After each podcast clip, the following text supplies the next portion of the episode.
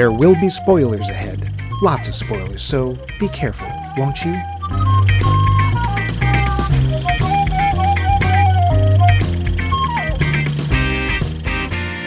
Welcome to our final episode of our series Monochrome. Today, our entry is the science fiction opus The Day the Earth Stood Still, a movie that brought us the phrase Klaatu Barada Nikto, which has stood for decades as a simple method for sci fi nerds to identify themselves to each other. And of course, this film has been honored in the greatest way possible. It is referenced in the very first line of the Rocky Horror Picture Show.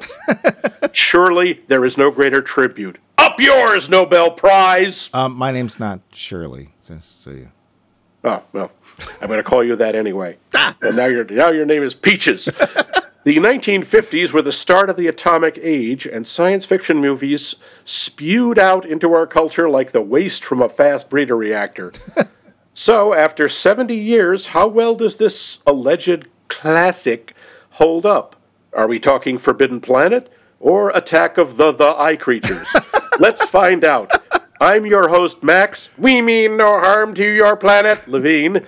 And over there, encased in a solid block of transparent plastic that he is currently disintegrating his way out of, is your host, Mike. You missed the field trip, David Gardner. Loose. Give greetings to the Earthlings, Mike. I can't get out, I can't get out, I can't get out. It's magic! Up yours! Ooh, science fiction. So that's is that classic with a K? Yes, it is. but first, before we get to that, we have our poll question. Poll question. We asked, quite simply, what is your favorite holiday film? Mike Dance asks, quite reasonably, does Rex Manning Day count? Oh, Mike, of course it does. I still celebrate Rex Manning Eve. mm. yes, it's, it's great hanging up your stockings and singing Say No More, Mon Amour around the Manning tree. The Manning tree. Well, I personally like to say far from the Manning crowd, but that's just me. Thank, yes, There's thank you, Mr. Thomas Hardy. That's a bend. That's what that is. Yeah. Uh, Benjamin Carl tell, says, It's a Wonderful Life. Well, I guess it is. Oh, well, the movie. Iron- uh, ironically.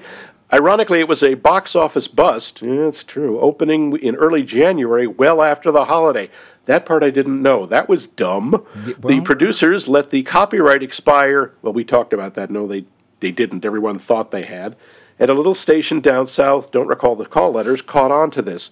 They started running it multiple times a day around the holiday and picked up viewership. Word got out there was a Jimmy Stewart movie you could run for free, and it became a holiday classic by virtue of avail- availability heuristic. And that little station was called TNT. Actually, that was uh, G- WGN, but that could be me. That- That's Yeah, obviously yeah, Chicago, but Yeah. Matt, Matthew Reisman points out to Benjamin Carl that most holiday classics are so because of cheap TV rights. Christmas Story is that way too. He's he's got a point. yeah, wasn't that a uh, TV movie though? You know, I honestly don't know. I thought it was. I didn't think it was released in theaters. Yeah, I didn't think so either. Hmm. Uh, Daniel Howe says doesn't count as a film, but Pee Wee Herman's Christmas special. There, I said it. Don't be hatin'. That's how he spelled it. H A T E apostrophe N. Don't be hatin'. I assume that's how you say it. Uh, Adam Mark says a year without a Santa Claus. Oh, it's always been my favorite. I guess we can count uh, the hol- the Christmas specials, the Rankin Bass, even though they're not like a, a movie length. Not on this show. Dave, says I, I enjoyed Die Hard at the time. that is it technically that is a Christmas movie. He's Sure. right. But as I get older, I have a spot, soft spot for It's a Wonderful Life. Can't deny it. That said, the one we watch every year together is Love Actually. Really? Love Okay. Actually? Is Yeah. That, is that another um, Alan uh, Rickman film? He's No. in it. Yeah, yeah. It's that. It's an anthology film that en- it only the end of it takes place at Christmas. But yeah, Steve Kellner gave us a list. Ooh. My favorite Christmas specials include How the Grinch Stole Christmas. Oh, yeah. The Pinky and the Brain Christmas special. I want to be a dentist, Brain. No. No more holiday specials for you. Uh, Charlie Brown Christmas. The Year Without a Santa Claus. Olive, the Other Reindeer. Hmm.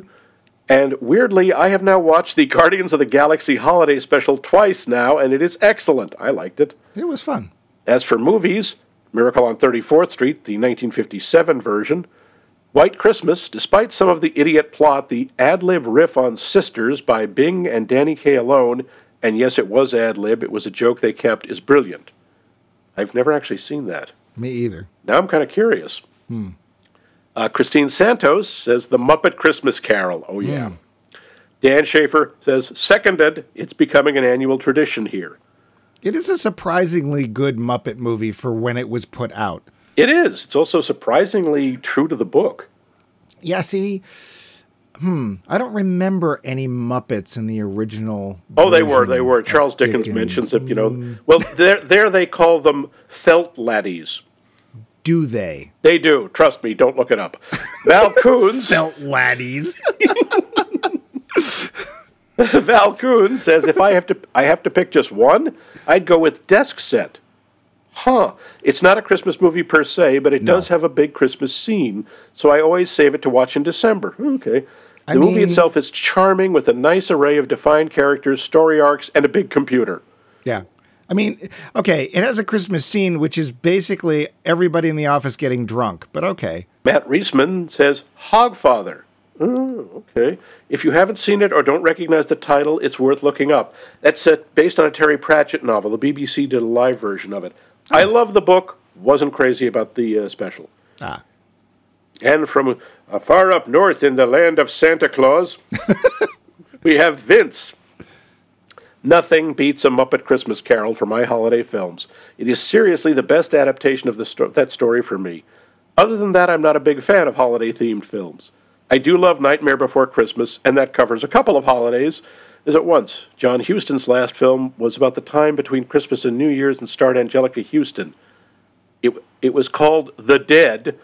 Well, that's that's Christmassy, and it's brilliant. I think it counts. OMG, I, I don't know how I forgot. He added this later. I, the animated film Claws with a oh. K. I just watched it again yesterday with the nephews. It's an amazing 2D animated film. Thank hmm. you, Vince, and thank all of you. So, Yeah. Mike, what's uh, your favorite uh, holiday film? That's a wonderful life. I mean, it has. I mean, it makes me cry every time, more than once, and it is a film I associate with the holiday because it's something I used to watch while waiting for mom to come home from midnight mass. So it has my mom and it has that holiday, and I don't care. I'm sorry uh, you didn't think it was a a Christmas movie, uh, Mister What's his name, the director. Bite but me, it, Frank Capra. yeah, but it was. Besides, as we all found out last week, Capra means goat. How about you, Max? What's your favorite? Again, we said any holiday, everyone focused Yeah. on Christmas except for Vince with Dead. Yeah, But, well, uh, that, I probably that's. I would assume that's the holiday that has simply the most movies. yeah. I mean, it's Arbor Day. Charlie Brown never really caught on. You know, I'd actually throw in Coco for the Day of the Dead because yeah. I really like Coco. Um, I don't think it te- it makes me an expert in any kind of Mexican culture, but at least it seems to take it seriously. and I like the that's a good characters and I really like the stories. So, but anyway, Max, your favorite holiday film? Well, I love It's a Wonderful Life, but for me, it has. I have to every holiday watch some version of a Christmas Carol. The thing is, it doesn't have to be the same one. Like this year, I watched Scrooge, the one with the musical with Albert Finney. Sometimes it's the one with Alastair Sims or the Muppet Christmas Carol. I just I like that. I like that story, and uh, I like watching it because, quite honestly, the book not that good. It's also very short. besides the fact that there's 3,000 versions of that story, um, this year you and I participated in a new version of that did. story. We did. So uh, that's our other podcast, Q Footsteps. Hey, look for us on all those podcast apps. Yeah, why not? But thank you all for your answers. They were Indeed. terrific as always. But they're not as good as the answers that will be to this question, Max. And Yes. What question is that? What cinematic disaster scenario is the most frightening for you? Volcanoes erupting, tidal waves, meteors, bees? The price of Kreplock going up? Ah! Not the bees, not the creplock. ah, Kreplock! And we'll tell you at the end of the show how you can answer this question if you haven't figured it out by now. You've had 233 episodes, folks. Yep. And now, trivia. The facts. Budget, roughly 1.2 million. Take about 1.8 million. not so good. Not a not a crashing success. It made more overseas. The screenplay is based on a, a story called Farewell to the Master by Harry Bates. It was originally published in Astounding Science Fiction, and Bates was paid a whopping five hundred dollars for the story. I think it was a pirate too. Uh, something about roller skates. Uh, Don't make me hurt you.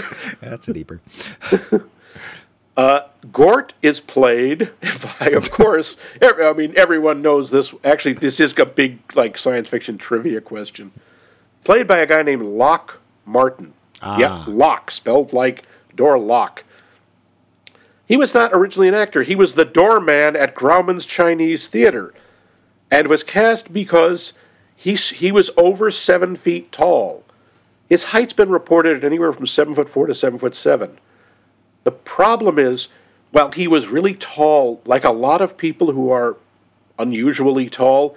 He wasn't built to scale. He wasn't very strong. In fact, he was actually kind of frail. He couldn't carry Patricia Neal, so he had to be aided by wires. Uh, in shots from the back where he's carrying her, it's actually a mannequin. Oh, He also had a lot of trouble with the heavy Gort suit and could only stay in it for about half an hour at a time. He had real trouble standing on the plat- on the uh, ramp of the uh, spaceship because he had to bend his legs and he had a lot of he could only do that for a few seconds. To give the appearance of seamlessness to the spaceship, the crack around the door was filled with putty and then painted over.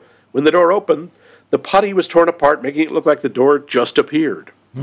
yeah. I think they had to do that like last or Yeah. something like where it's basically like we can only do this once, folks. So get it Yep. right. the ar- they asked for the army's cooperation in this movie. uh, the army guys read the script and refused. So they went to the National Guard, and the National Guard said, "Oh, you want to make the army look silly? Yeah, we'll do it." so that's all National Guardsmen you're seeing. Good for you. I didn't think that the army looked silly. They look kind of ineffectual and trigger yes. happy. Mm, well, one Although guy. we'll get we'll get to that. yeah. The equations seen on Professor Barnhart's blackboard are real physics equations, and they describe a particular form of the famous three body problem in Newtonian gravitation, which I know Mike has worked on extensively, a problem which has no general closed form solution. Such many body problems are central to navigation in interstellar space. Well, duh. The manner of writing and organization of the terms show that a real physicist had produced the work. But Max, that was the, the formula for a chocolate malted. Yum, yum. I'm a better scientist than I taught. uh, Patricia Neal, who plays Helen, uh, has admitted in interviews she was she was completely unaware. She had no idea the film would turn out so well. She thought it would just be another one of those dime a dozen flying saucer movies. And she had a lot of trouble keeping a straight face through most of her lines. Hmm, Interesting. To increase the sense of reality, a lot of the famous broadcast journalists of the times were doing cameos. Oh. We don't really recognize them, but Gabriel Heatter, H.V. Kaltenborn, Drew Pearson, and Elmer Davis, those are real broadcast journalists. Huh. With their real hats They're real hats and they're real bow ties. and real smoking. we'll get back And to lots smoking. and lots of smoking. uh, Bernard Herrmann, master, a master of unconventional orchestrations, used two theremins to create his eerie music. One pitched higher, the other lower, cementing the early electronic instruments association with science fiction. Uh, composer, I'm going to say this wrong, Ferd Groffet Sr. had employed it a year earlier in his score to Rocket Ship XM, which us Misties know about. Someone else had used it in The Thing from Another World in 51. And according to Danny Elfman, uh-huh. Bernard Herrmann's score inspired him to become a composer. Oh. Thanks, Bernie. I'm sure it wasn't Albert Glasser, the man who pummels you with music. It should have been in terms of hi. I can't. I can't repeat this nearly enough. The scene of the large cl- crowd fleeing the saucer after Gort appears is kind of obviously sped up, which makes the shot look a little unnatural. I really noticed it this time. I didn't. The the reason for the sped up effect was explained by the director in an interview. Um, despite a whole lot of pleading and cajoling, this crowd of inexperienced extras, most of whom, by the way, were federal employees who just happened to be hanging around. uh, they wouldn't move away from the saucer quickly enough to look panicky and convincing. After several takes, the director, Robert Wise, just had to move on with filming and allowed the scene to be sped up. Huh. Hmm, didn't notice. Uh, one of the reasons Michael Rennie was cast as Klaatu was that he was generally unknown to American audiences and would be more readily acceptable as an alien than a more recognizable actor. Studio heads Darryl Zanuck had shown the script to Spencer Tracy, who, who wanted to play the role. Uh huh. Yeah, can you imagine uh, Spencer Tracy as Klaatu? No. Yeah. Producer Julian Blaustein objected, saying the audience would have numerous expectations about the character upon seeing an actor of such repute emerging from a flying saucer, probably going like, "Hey, where's Katharine Hepburn?" Pretty much. Blaustein knew that Zanuck had the ultimate control, and if he insisted, Blaustein would have either had to resign or make the movie in an unsatisfactory way. Fortunately, Zanuck backed down, and they cast Rennie. Yeah. Doubles were used for Klaatu and Bobby in the long shots of them walking around Washington because none of the principal cast ever went to Washington. Ah, oops. Yep. this is only the second big budget science fiction film to be released by a major studio since Just Imagine in 1930. yeah. Over 20 years. The first one, you know what that was? Uh, by a big studio? Yeah. Boy, It I only came out this. three months earlier. in 19 you said it was 51. 1930 oh, early in 51 was it was either the was it the thing or um Yep, it was the thing from another world. Okay. That's right. Although he was already signed to play the sort of Albert Einstein like Professor Barnhart, a part pretty much a lot like the character he played in Gentleman's Agreement in 1947, the studio wanted to replace Sam Jaffe because of, as a result of his liberal politics, which made him a suspect in the anti communist witch hunts and the blacklist that were underway. But the producer, Blaustein, he appealed right to Zanuck, and Zanuck said, Yeah, you can play the role, but it would be Jaffe's last Hollywood role for almost 10 years. he actually kind of looks i don't know how, why this makes no sense he looks left leaning I, I don't know what that means What? but he does he does Okay. he looks like i don't know Not a bad thing i'm just like i look at this guy it's like oh yeah okay i get it Uh, the screen scriptwriter, Edward North, was a former Army officer who wrote the script in response to the proliferation of nuclear weapons during the Cold War. interesting During the early phases of pre production, here's another casting thing. Darryl Zanuck suggested, and you got to wonder, Daryl, what were you thinking? For the role of Gort, he wanted Jack Palance. What what would be the point? Why? I mean, he doesn't have any lines. You can't see him. Uh, Ah, Klaatu, you are my number one guy. could we have larry's other brother daryl because this one's not really making any sense Seriously, like, okay, whatever. Uh, in the boarding house scene, Mrs. Barley has a couple of lines who we all recognize immediately as Frances Bavier, a- aka Aunt Bee from the Andy Griffith Show. But there is another Andy Griffith person in there, Mr. Krull. And it, yes, it's spelled the same way as the movie. Uh, is played by Olan Soulé, and uh, he showed up in Andy Griffith as John Masters, the Mayberry choir director. ah Coincidence? uh, sure yeah. Originally, Klaatu's post-death resurrection at the end of the movie was supposed to be permanent, reinforcing his godlike powers.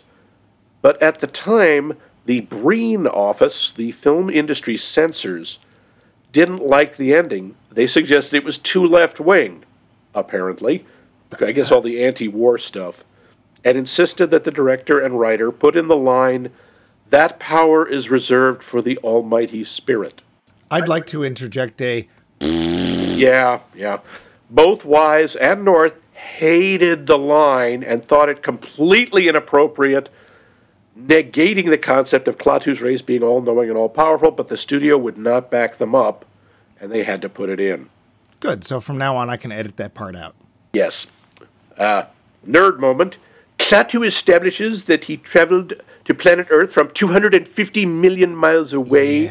250 million miles is equivalent to about 402 million kilometers or 0.0004, uh, sorry, there should be four zeros, four light years. It had put Klaatu's home planet someplace between Mars and Jupiter. Yeah, I looked that up hmm. too because I'm like 250. That's not really. There's not even a hmm. planet there. Nope, there, there's nothing there, but it sounded cool. And uh, this is for you, Mike. Ooh, I didn't At get the, the bottom, now, when we see Hugh Marlowe, hmm. Who is not Hollywood actor Richard Carlson? no, no, although stop, stop, hang on, I'm getting there. We see uh, the, you know, the character Tom, who is Helen's boyfriend, played by Hugh Marlowe. At the bottom of the glass door to his office, the name Richard Carlson is written because those two guys looked e- like each other and were often mistaken for each other. Richard Carlson, we all know, of course, from Tormented. Tom Stewart killed me. Tom Stewart killed me. Yeah, as soon as he came on, I was like, "Oh my god, it's Hollywood actor Richard Carlson!" Yep, and I was like, yep. "Cool." And I went and checked afterwards, like, "Wait, Hugh Marlowe? Who the heck is that?" Yeah, heck Hugh is Marlowe, that?" we have seen him before. He's in All About Eve. Well, He's the apparently he's in. Tormented too. Yeah, no, no, no. Hugh, no, that's Richard Carl. Oh, shut up. There's a ton of other stuff, but uh, I think that'll cover it for now. So let's get to the plot. Ooh, It's 1951 in America. All eyes are on a mysterious object, a flying object, a flying object that is unidentified. Hmm. But then it is identified. Oh, well, fine. Yes, it's a spaceship from space. Bearing with it a surprisingly human looking alien named Klaatu, member of a galactic coalition of aliens, a united federation of planets, if you will. With him is a giant metal robot named Gort. Gort enjoys long walks on the beach, standing immobile for long periods of time, and disintegrating the hell out of anything that annoys him. swipe right.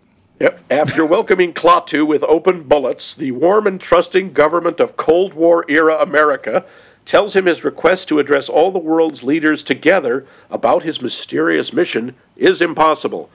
So Klaatu vanishes from Walter Reed's hospital and its crack security of one locked door and one guard, and ventures out into Washington, D.C. to see what it is to live like the human. He ends up mean. he, sorry, couldn't help it. He ends up in a boarding house posing as a Mr. Carpenter. Gort, meanwhile, is living under the assumed name of Mr. Walrus. Here No, he isn't. yes, yes, he totally is. It's in the script. Here he meets spunky young boy Bobby and Helen, mother of the year, who constantly thinks her son is lying and thinks nothing of entrusting him for a day to some guy she just met less than 12 hours ago. hey, Bobby shows Klaatu the Lincoln Memorial so Klaatu can see how cool some humans can be, and also Arlington National Cemetery so he can see. Oh boy, nice move, Bobby. How dead make- some Americans can be. Yeah, well, how many of them died in the wars? They make contact with Professor Smartington, sorry, Barnhart, who Klaatu impresses through the power of math and makes arrangements to meet with a group of international scientists instead of heads of state. Klaatu arranges a guys, I'm serious demonstration wherein he hits all the breakers for planet Earth except for hospitals and planes in flight for half an hour. Naturally, everyone reacts calmly to this. Sadly, Helen's boyfriend Tom figures out who Mr. Carpenter is and narcs on him to the Pentagon. Klaatu ends up killed, but Gort, who is secretly Space Jesus, brings him back to life so he can deliver a grim warning to the people of Earth. If you go into space and act like jerks, we'll go totally Death Star on your collective ass. Klaatu and Gort depart, and Helen and Bobby no doubt spend the rest of their days locked in a research lab as the only people who actually spent time with the alien. The end. The film. Okay, first off, you're not supposed to be so biased when you tell the plot. I can't help it. If you just look at the plot, it is kind of silly. No, it isn't. I disagree. Right from the start, I disagree. Well, I disagree get- with Max entirely. Next show. Let's get to it. Well, we often start with the. Uh, well, we often start with how, when's the first time you saw this? I don't know. Do you, as a kid? time, yeah, I saw it as a kid. The first time I saw it in a theater, I think it was at the Off the Wall.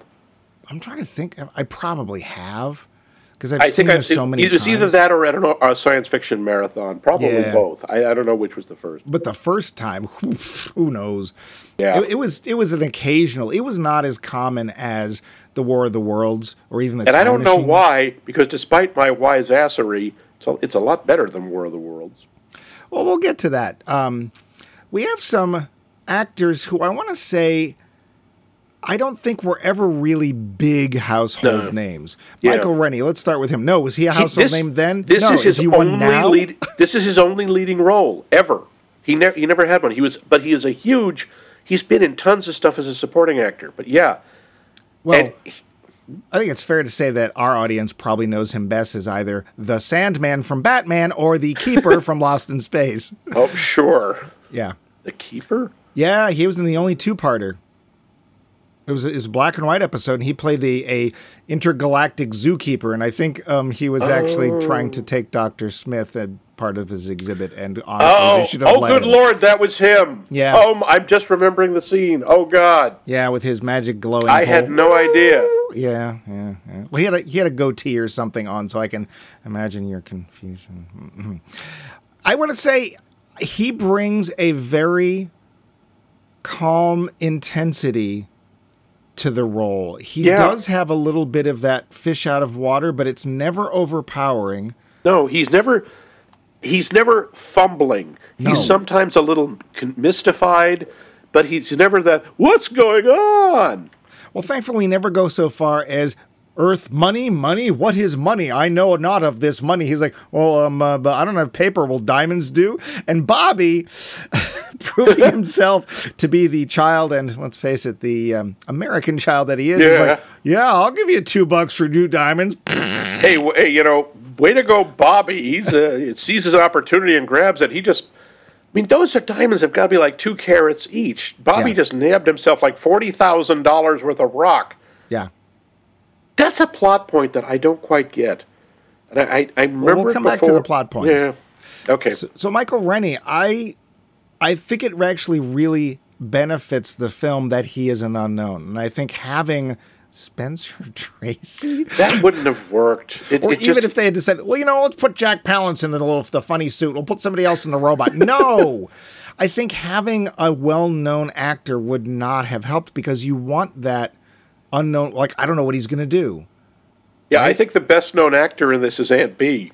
Yeah, pretty well, and then she's probably not even that established yet. No, I don't. The Andy Griffith Show was a little later. wasn't it? Sixties, yeah. Yeah, Patricia Neal, I honestly don't know another film she's been in, but she's done tons of stuff, but she's always sort of side character. She's in. She has a small part in Breakfast at Tiffany's. oh, that Yeah. film. Yeah, mm. that one. She, I think, is terrific. She has this sort of. She's not an ingenue, but there's this kind of openness about her while still having that that sort of background of sadness because her husband's dead. Right. I actually really like her character. I, the note I had on her was that she is a good character. She's strong. She's open minded. There is one scene that they make the character do that I was like, oh, cool. This is a character who, do- oh, there she is doing it.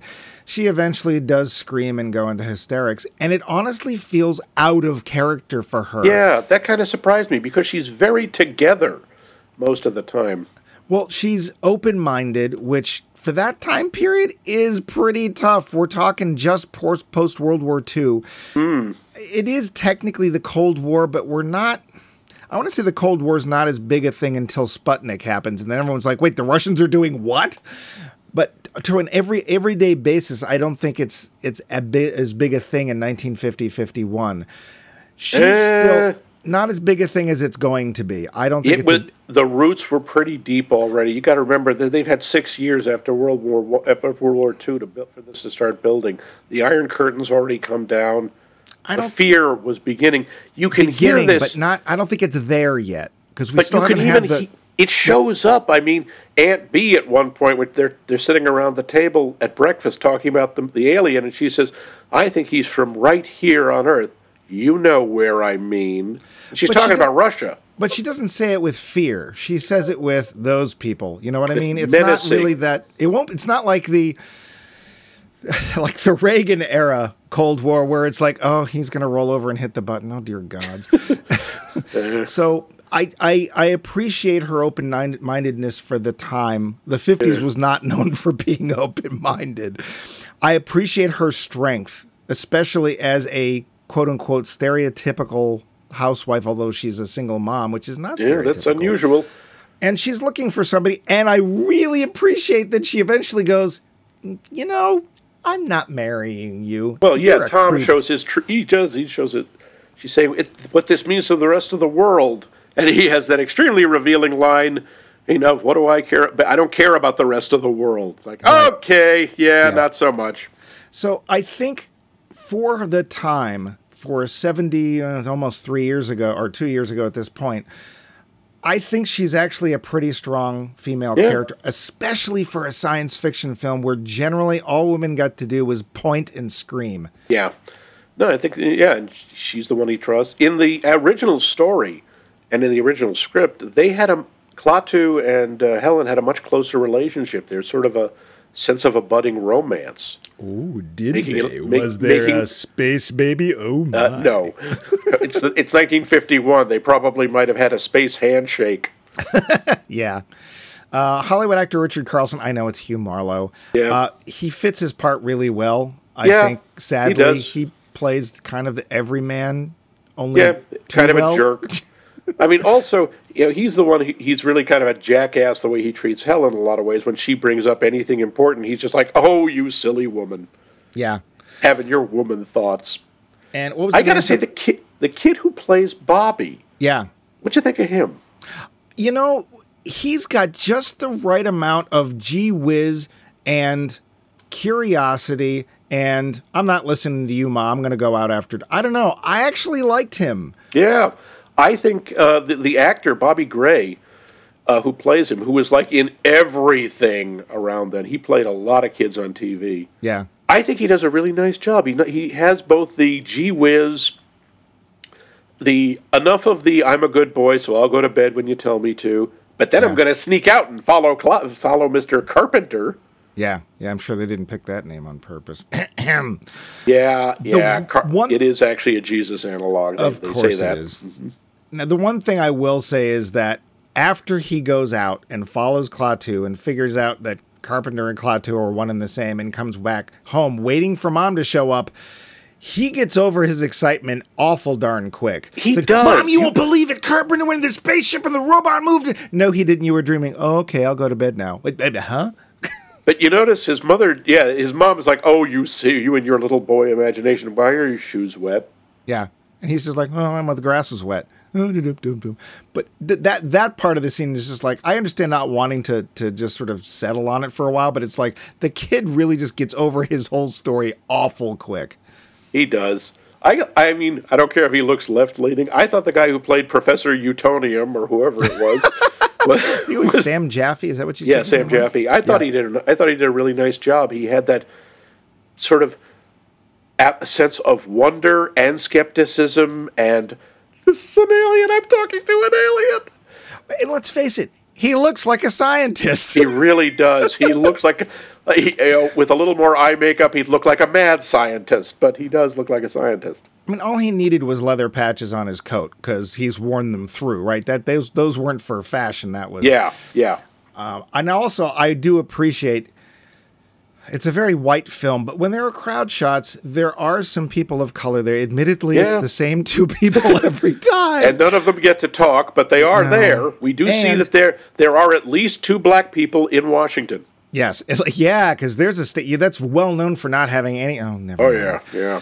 I also appreciate that when it comes time to bring in the scientists, we do have visually scientists Yeah. from all over the world. That's actually pretty cool. That was a nice touch. So I'd say in all, I would say the acting is not outstanding, but I would say that it is respectably strong and consistent. I I would go further. I think for a 1950s science fiction film, it is outstanding. Well, and let's get to that part now. So this is really early in the science fiction Yeah. 50s thing. And they're doing something that we are not going to see much of in the 50s and won't really see done with any volume till the 60s, and that's treating science fiction seriously. they're taking a very interesting premise and they're not there's gadgets, but that's not the focus of the film No. at all. Even Gort the giant robot doesn't really do that much. Nope. It's really all about you know, okay, let's face it. The message is a bonk bonk on the head message, which Yeah. I'll borrow from another podcast, which is war is bad. Don't have a war. You know, I honestly think that if she had managed to fluctuate her voice that way, she could have stopped Gort. Thud. yeah. But and it's this is also an odd message in a way for the early 1950s because we came out of World War II and while people weren't pro-war, we won that one and it was a pretty positive ending as far as the Americans are concerned.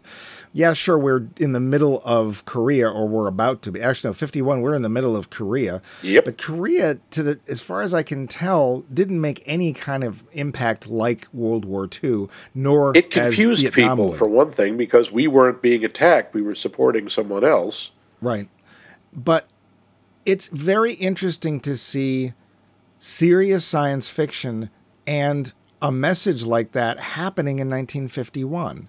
I actually thought the film was later on. I thought it was more like 56, 57. I didn't realize it was 51. And I've watched it many times. I just never paid attention to that I part. mean, that's why they thought it was a lefty film. Was it was saying war is bad? well, it is. you think? Well, so one of the other things is like so. The, later on, there's there, as you said, uh, Hollywood actor Richard Carlson. I know it's not him. Yes. has finked on Klaatu and his bride to be, and there's a little car chase scene, which is not.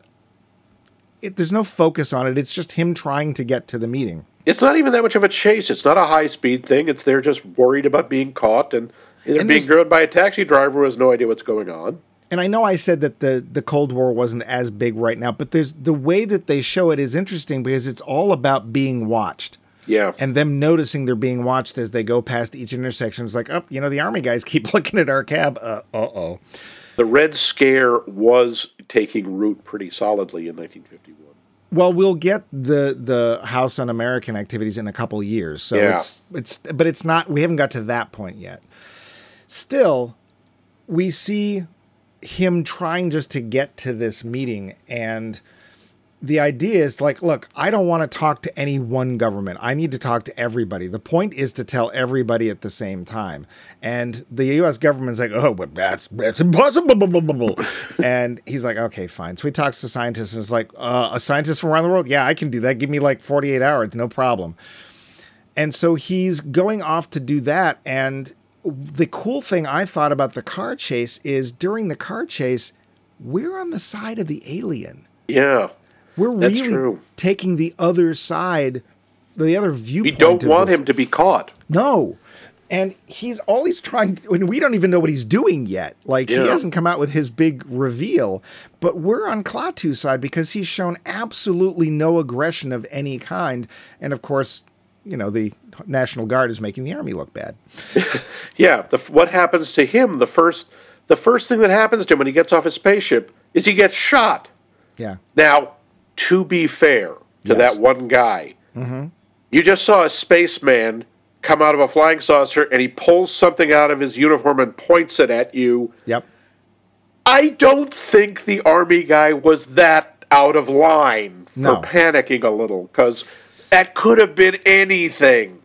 I will say that was the one dumb move Klaatu makes. It's Yeah. like, dude, really? If you're going to give a gift, give it later. Yes, yes, and don't point it at people. or at the very least say i'm not armed Or i am now a going this to is shoot- a gift Yeah. which I will put down on the ground next to me and step away from. and whatever you do don't piss off the robot just saying Yeah, you notice Gort goes from non-lethal to lethal pretty suddenly well and why does he because Klaatu's been shot. that's right Yeah. and the thing about this movie that I also like, you know, as I said, it takes science fiction seriously. It takes a premise, and the premise isn't even that far fetched. There's another race of people, um, strangely close to us. I think they Yeah. probably should have meant light years. And Yeah. unfortunately, we're not going to see this same kind of plot until 1959. You know where I'm going with this, don't you? Yeah. Plan 9. It's pretty much the same idea, except done really badly. Yes, yes. This is kind The of idea is an- like, look, anti-day the Earth stood still. Yeah. screw up your planet all you want. If you start bringing weapons into space, we're going to have a problem. Well, you're going to have a problem. Yeah. Because we're we'll not going to we'll get to the message. No, that's Yeah. it, uh, So the whole science fiction premise is there are other people further advanced on other planets hauntingly close to us, and they have a different viewpoint than we do. yeah. And that's it. And they stick to it. They don't make it outlandish. They don't overblow it. And it is a what if scenario. And I really appreciate that this early on in the game, we're not going for bug eyed monsters and death crazy robots. And, Yeah. you know, This, I mean, this does not make us look very good. I, I like, I love Klaatu's line. I'm impatient with stupidity. My people have learned to live without it. Ouch! Actually, well, the other one the, I had that actually noted too. But my other favorite race, or favorite race, my other favorite line was, "You don't no longer have the freedom to act irresponsibly." It's like, well, technically, that is a freedom. Yeah, shut up. yeah, it's. And here's the other thing. This is something you don't touch on, and I this is probably a budgetary constraint, but there is probably nothing that will unite this planet better than the first alien meeting. Right? Because it's suddenly now it's literally us versus them. Although Yeah. here he's just trying to be it's like look dudes there's this problem you don't realize you've got and i'm just here to say you have this problem okay we're gonna talk and i'm gonna leave and let's hope it never happens again because you only get this once just saying. Yeah. Why, So- why does Klaatu sound like Har- Harvey Fierstein? I don't know. Why did I send my mother to Atlanta? I, so yeah, there's a there's a lot of science fiction to come in the 50s, and there's really a very small handful of films that take science fiction seriously and never use it as a way to get kids in seats and do crazy. Th- Not saying that some of the other science fiction films of the 50s aren't fun, Yeah. if you like giant ants. Um, and hey, good news, people! Someone's remaking it. Oh, hooray. Yay. Hooray. But I, yeah, so I, I should stop talking about that part. But I Yeah. really appreciate when they do science fiction seriously. We're not going to see this again until Outer Limits Yeah. and, and um, Twilight Zone. I think that I think that's true. I mean, Forbidden Planet took it kind of seriously. Oh, it very much took it seriously. Actually, even more seriously than this did, because it took the idea of the way the human brain works, the way the human mind works, and technology, and saying, yeah, you can. And it's actually it's a big film going. That's this is the whole that Patton Oswalt science. It's not always about could, shoulda, but coulda, and See our episode on Forbidden Planet. yeah. So by all means, because that's one of the other handful of I think excellent science fiction films One of, of one of the things that confuses me in this movie, I wanted to come back to this. Hmm. The diamonds. I know it's a little point, but Tom takes them around and has them appraised, and they keep saying they're yes, they're diamonds, but they're unlike any diamonds I've ever seen. How? That really bothers me. A diamond is actually a really simple thing. It's a perfect carbon grid. I mean, Why are these different? Isn't carbon like one of the first elements in the periodic chart? on yeah on this planet? Yeah i don't know if it's i mean it's not like hydrogen which is supposed to be everywhere but I, I don't know. It's like what was so special about them why couldn't they throw that in? Like uh, the lat- the crystal structure is weird or the something or the, it's impossible for them to be this perfect. Yeah, i the- don't I, I didn't get that and it bothered me because i was really interested. I was Well- also like wait so they have money but they use crystallized carb what I wanted to know how their money worked, a little, even just a little bit more, which again speaks well for it because it's like now I'm interested. Yeah, I don't mind that that stuff like that is not in the film because to me that's that's window dressing. Yeah, But I, I but I agree with you. The fact that it's making you think or wonder, as opposed to why are they doing that, which we've a question we've asked way too many times in films. I mean So- there are a few things like that. Why are there only two guards on Gort Well, when he's, he's, locked armed. in? Hi- yes, he is. He isn't, and here's He's the a weird weapon. thing. they talk about oh oh Gort. I'm sorry, I thought you meant Klaatu. Um, Gort doesn't do anything. Except disintegrate several guns and a tank by looking at them. But that's when when when he stopped, he stops moving, and then later they're like, "Well, we'll just encase him in carbonite or whatever, and it'll be fine because he can't Yes. possibly get out of that." It's basically, I think it's honestly, it's like, uh, what do we do to it? Not Like- just it isn't just a question of protecting people from Gort. This is a friggin' spaceship, and there are two men watching it. What the place would be swarmed by people trying to break pieces off or write their names on it or something. It was nice that at night everyone had conveniently gone home. Yeah. It's like, oh, oh yeah, spaceship. That's been there for like two days. We're bored now. Yeah. Or when Klaatu, has, his body is in the cell, no one notices the eight foot metal robot walking up to the base and melting the wall. Well, and it didn't look like he was in a base. It looked like he was honestly in a city jail. No one noticed this? Apparently not. He well, he came up to the alley. He came up the back way. Yeah, Gort, master of stealth. I, you know, he sneaks up on those two army men to knock them out. Well- how does he sneak? um, did you ever hear him make any noise at all? No, that is doesn't. true. He's completely silent. And I think that actually makes him even creepier because we know he's like made of some sort of weird flexible metal, doesn't make sound. And as I remember, my this is one of my dad's favorite films, and he always used to say, "When the visor goes up, you're in trouble." Yeah. it's pretty true. It's not about this film in particular, but I would like to bring up one very unfortunate bit of aftermath with this hmm? film. It happened in 2008. Do you know what I'm referring to? Uh, No, I don't. there was nothing. Nothing happened in 2008. Certainly nothing involving Keanu Reeves. Now, here's the thing. Did you see it? I did. In fact, Oh. I saw it in a on the big screen, in Sensurround, in IMAX, whatever the hell it was. So I did not see it because this is well, spoiler. This is one of my favorite science fiction films, and I'm like, no, there's nothing Keanu Reeves can bring to this film that Oh, will sure make it is. better. Klaatu Barada nikto whoa. Yeah, sure. I I watched this morning. I watched the trailer, and I'm like, huh? And then I somebody posted like the opening.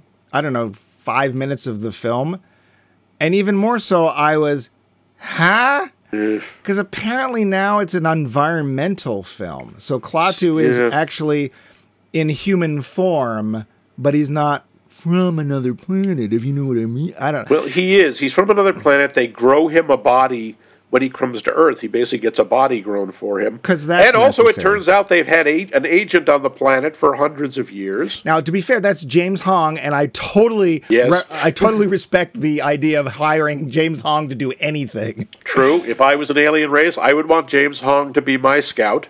But like Gort is made up of like tiny little flea robots. He's a nano. He's basically a nanobot co- collective that goes around, turns the world into gray goo. and I didn't watch the film, but it looked to me like that version of the story, which is a totally different, unrelated story. Yeah. Did exactly what this film doesn't, which is take all of the elements, blow them out of proportion, and ignore the idea of, oh, I don't know, a story. Yeah. Now, Or an one is examination Much, I think this one is much more effective. It's much quieter. Even things like it's hard. This is 1951. The effects aren't going to be great. No, but The whole the global blackout where Klaatu shuts off the world's electricity. I thought that was really well done. except for one shot when they're that showing the cows? England. No, there's in England. Oh. There's a boat going down the Thames. it's like everything is still, but there's nothing works except boat. this boat. Well, maybe it was inertia, but Sure, they give a real a nice sense that it's global. Mm-hmm. I thought that was handled really well. Although I do, there's a shot in a dairy farm where this guy is trying. the milking machine isn't working, and all I could think of, oh no, the cows have been deactivated. Someone's unplugged my bovines.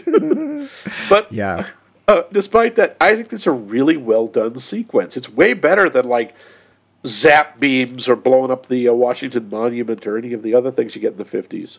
Well, and one of the interesting things too is, especially for that time period, people will not have realized the extent of this until later because, oh, that's weird. Washington seems to be out of power. No. Yeah, The world's out of that's power, the thing. But all you the can't check with are anyone. out. Nobody knows this. Yeah, thirty. It's for thirty minutes. And again, he's very careful. No planes fall out of the sky, and electricity in hospitals keep working. No. Yeah. He's very non destructive when it comes to telling people Yeah. if you don't knock it off, we're going to destroy your planet. Yeah, that yeah, that's the thing. The fi- that whole final speech is really kind of grim. Hmm.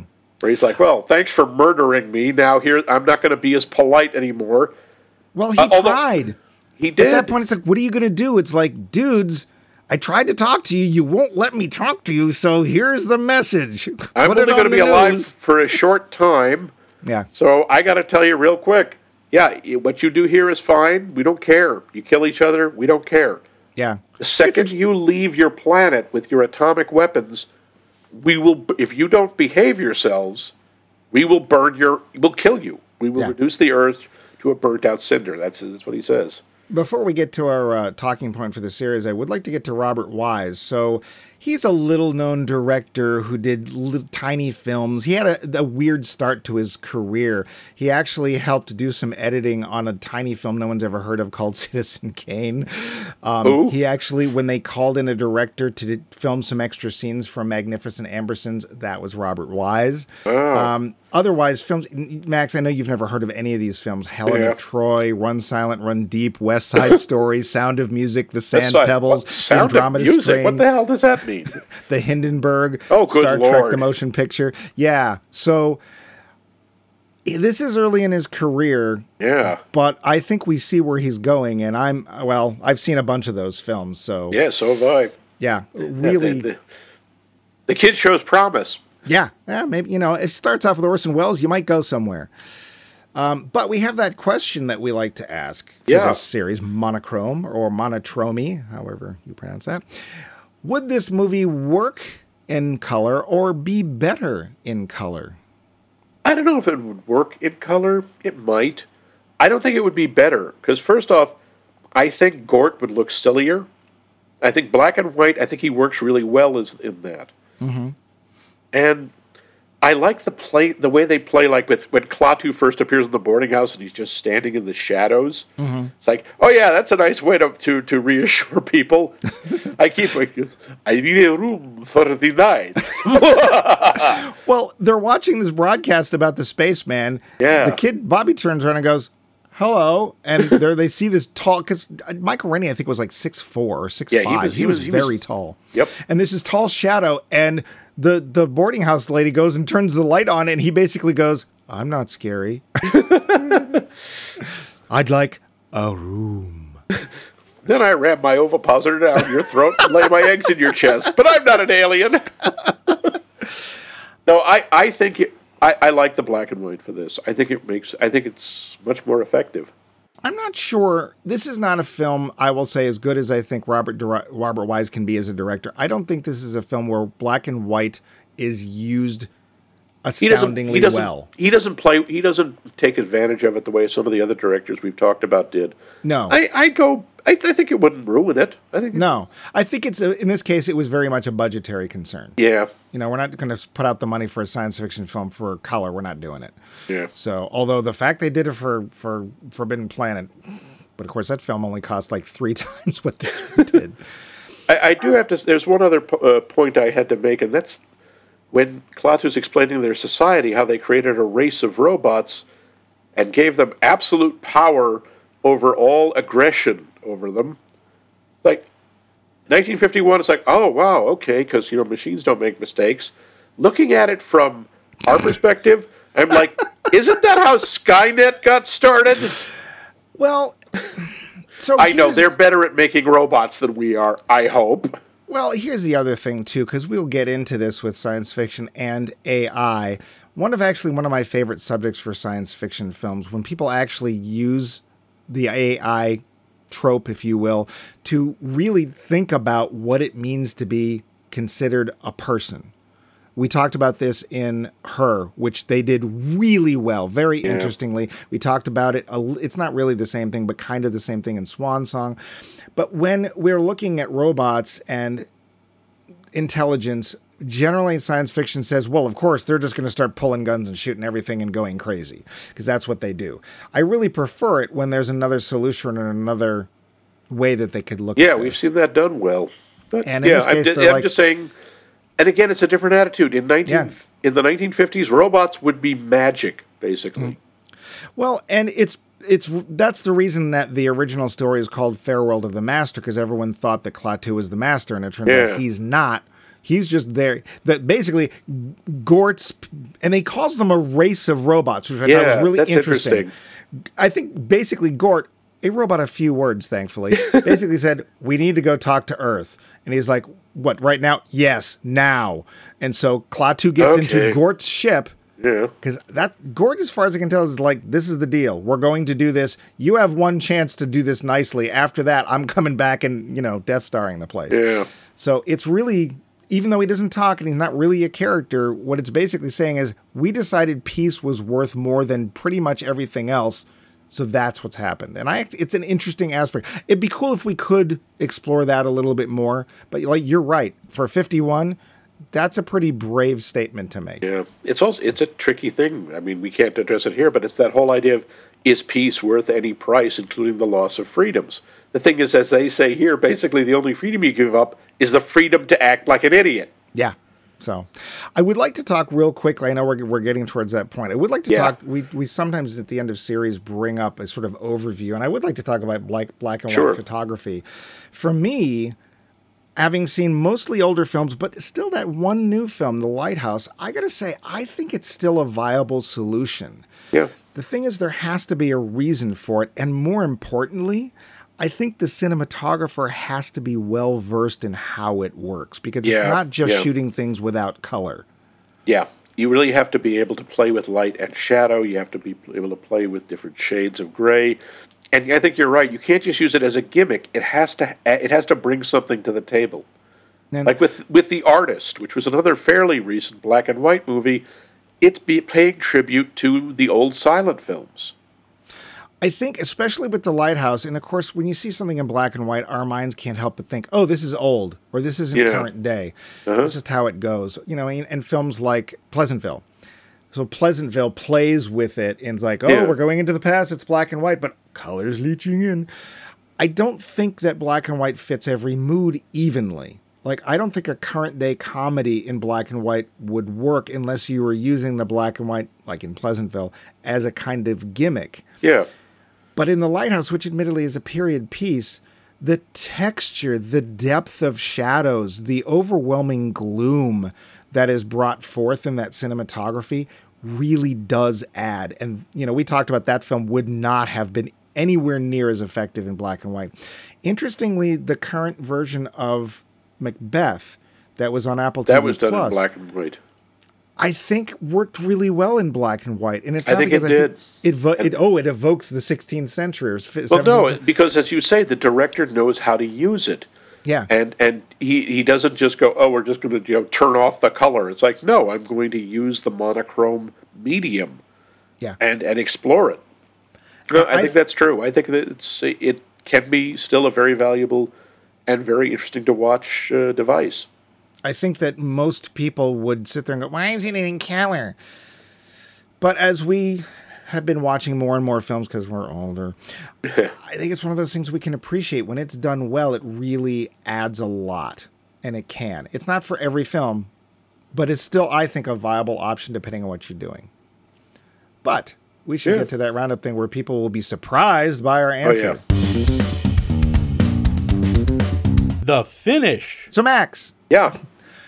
We don't. You saw it originally years Yeah, and years yeah. ago. Blah blah blah blah blah. You watched it again for the show. That's the I important did. part. So this film is seventy-one, almost seventy-two years old. Yes, Do you think it holds up? yes, absolutely. I really think it does. I think the acting is still very good. I think the story is interesting. We've seen it done a lot of different times, a lot of different ways. And honestly, uh, after having watched the Keanu version, which I Is have it part very, of the Keanu verse? it's part of the Keanu verse. Yes, I It was actually- it. I, I understand he's a very nice man, but yes, I he's apparently a sweetie, but really, you know, but this one it might as well have been called, you know, Klaatu and Gort's excellent adventure, but uh, no, not really. He's very serious in it, and unfortunately, oddly enough, that's one of the things that was a problem because Michael Rennie's Klaatu has a kind of humor about him. He mm-hmm. can see sort of the absurd things, and there's a kindness. Ke- Keanu plays him like almost a robot himself. Hmm. Like we do not have your human emotions. Or, And then the bubbles started. and the bubble started. I think this works. I think sure the effects are goofy, but for the time they're they do really well with what they have. What what about you? I mean, what do you what do you think? You think it holds up? Yeah, I do. I, I really appreciate science fiction when it takes a less look out monsters approach and it tries to and that's the point of science fiction is to try and look at some aspect of humanity of our society through a different lens it's trying to refocus attention in a way that we don't realize we're looking at ourselves and i think that this film does that very well and especially for the time it's got some pretty broad ideas in it that we will basically not see for most of the 50s and well into the 60s until we get to things like again outer limits uh, twilight zone and star trek. Uh, thankfully lost in space is there to still bring back the giant carrots that science fiction has taught us to be afraid of. That was the pain, the pain of it all. The acting is solid. I think everybody does a good job. I appreciate that we don't know most of the actors because I think it would have been worse with an actor. I think the crowd Spencer scenes generally work really well. Maybe the spaceship doesn't quite look all that real when it's landing, but it looks a lot better than some of the other films that will come after it. Yeah, Um, Robert Wise is a really good director. He's proves it here. He, he will prove it many times many, afterwards. many, many times. Yes. No, I think I think we agree. It's it, this Yeah. works. And in general, with monochrome, black and white, check it out. Don't just think, oh, old movies. Because Yeah, don't just dismiss it. Don't dismiss it as a gimmick or as an old or as something from the past. It's still viable. Yeah, and even if it is from the past, you may find yourself surprised at how amazing some of these films actually look.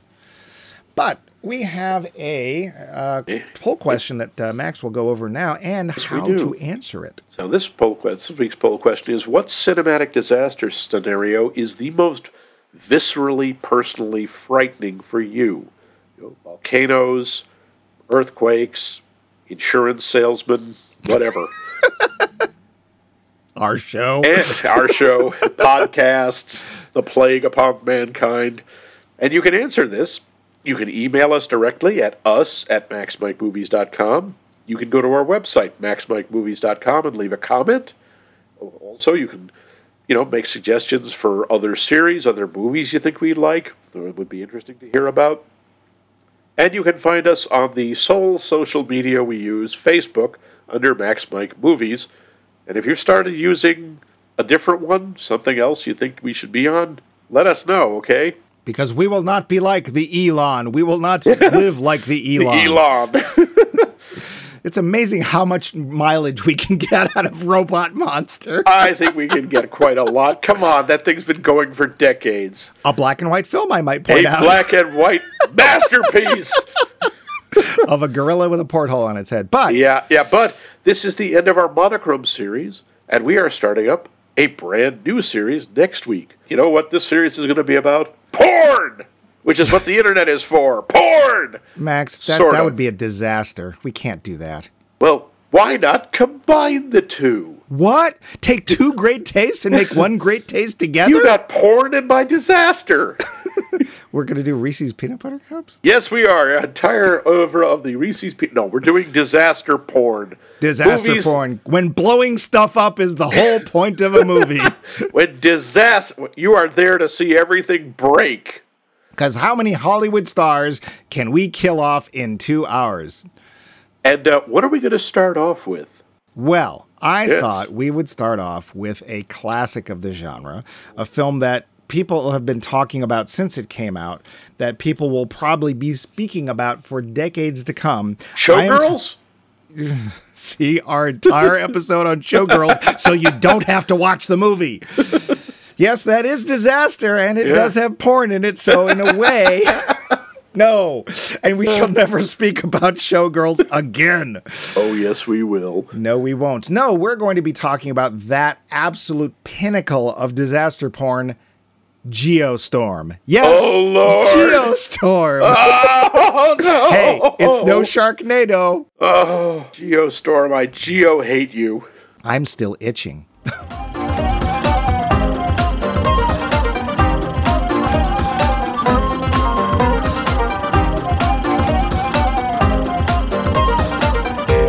has been a co production of The Voice of Max and The Movie Wrench.